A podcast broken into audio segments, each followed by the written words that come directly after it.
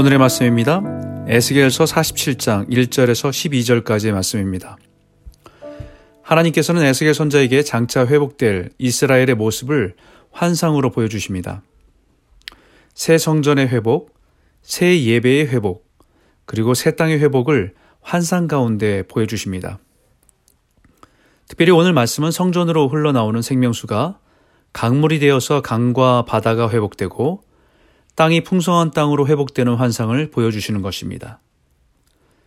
천사의 이끌림을 따라 성전에 들어가니 그 성전의 문지방에서 샘물과 같이 솟아나는 생명수가 흘러서 발목을 적시고 다시 천척 약 500m 간격으로 무릎까지 차오르고 그 다음은 허리 그리고 건너지 못할 강이 되어서 헤엄칠 수 있을 정도의 강물이 되는 환상을 보여주십니다.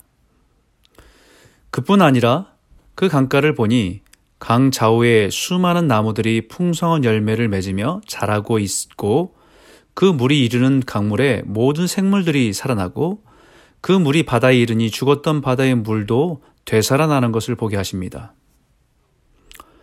온갖 물고기가 많아지고 모든 생물들이 다시 살아나는 환상을 보게 하시는 것입니다.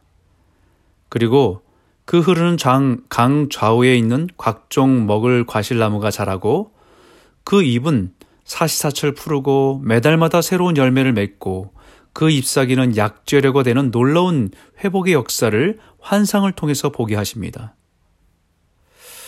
그리고는 하나님께서 에스겔에게 묻습니다. 6절에 인자야 내가 이것을 보았느냐? 이 말은 환상을 보았느냐라는 의미보다 내가 이 환상의 의미를 보고 깨달았느냐라는 의미가 더 강합니다. 하나님께서는 에스겔에게 환상을 보여주시고 깨닫기 원하시는 것이 있습니다. 그 첫 번째가 모든 회복의 시작은 성전에서 흘러나온 생명수로 인한 회복이라는 것입니다. 성전 문지방에서 흘러나온 생명수가 처음에는 발목, 그 다음은 무릎, 그리고 허리, 그리고는 헤엄칠 수 있는 은혜의 강물이 시작이 바로 성전이었다는 것을 강조하고 있는 것이지요. 이것은 우리의 영적인 삶도 마찬가지입니다. 우리 인생의 목마름, 갈급함은 생수 대신 예수, 참성전 되시는 예수를 통해서 흘러나온 은혜로 회복되는 것입니다. 그리고 두 번째로 깨닫기 원하시는 것은 그 강물이 닿는 곳마다 모든 생물이 살아난다는 것입니다. 심지어는 죽은 바다도 살아납니다. 강 좌우에 말라버린 나무들도 살아나 푸르름이 회복되고 온갖 열매로 풍성함이 회복된다는 것입니다. 12절에 그 물이 성소를 통하여 나옴이라 라고 말하듯이 하나님의 임재와 은혜를 통해서 마치 죽어서 마른 뼈 같은 것들이 생명이 살아나 풍성함을 회복하는 것도 이 생명수가 닿는 곳의 역사입니다. 이 과실나무의 이미지를 가만히 묵상하면 깨닫게 되는 것이 바로 시편 1편에 복 있는 사람은 시냇가에 심은 나무처럼 철을 따라 열매를 맺고 그 잎사귀가 마르지 않는 것처럼 그가 하는 모든 일이 형통하리라 하는 말씀과 같은 것입니다. 뿐만 아니라 그 잎사귀는 약 재료가 됩니다.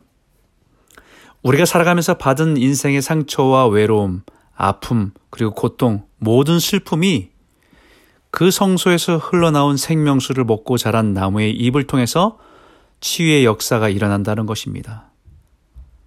이것을 깨달았느냐라는 것이죠. 에스겔에는 환상을 통해서 말씀하셨지만 오늘 우리에게는 더 분명한 하나님의 말씀을 통해서 보여주시는 것입니다. 그리고 우리에게 묻습니다. 내가 이것을 보았느냐? 내가 이것을 보고 깨달았느냐? 우리가 살아간 세상은 에스겔이 살았던 세상처럼 영적으로 메마른 세상에 살아갑니다. 그러나 우리에게 분명히 말씀하시는 것도 모든 회복과 치유의 시작은 하나님의 성전에서 흘러나오는 생명수를 통해서 시작된다는 것입니다. 하나님의 참 성전인 예수를 통해서 영원한 생명수 대신 예수님의 은혜를 통해서 회복이 시작되고 치유가 시작되고 더 나아가서는 영적인 풍성함을 누리며 살아갈 수 있다는 것을 분명하게 말씀하시는 것입니다. 오늘 이 말씀을 깊이 묵상하시면서 그 은혜를 사모하시기 바랍니다. 그 은혜가 저와 여러분의 삶에 발목과 무릎과 허리와 온몸을 적시고도 남을 만한 그 은혜로 우리를 통해서 다시 그 은혜가 닿는 곳마다 살아나는 놀라운 회복과 치유의 역사가 일어나기를 주의 이름으로 축원합니다.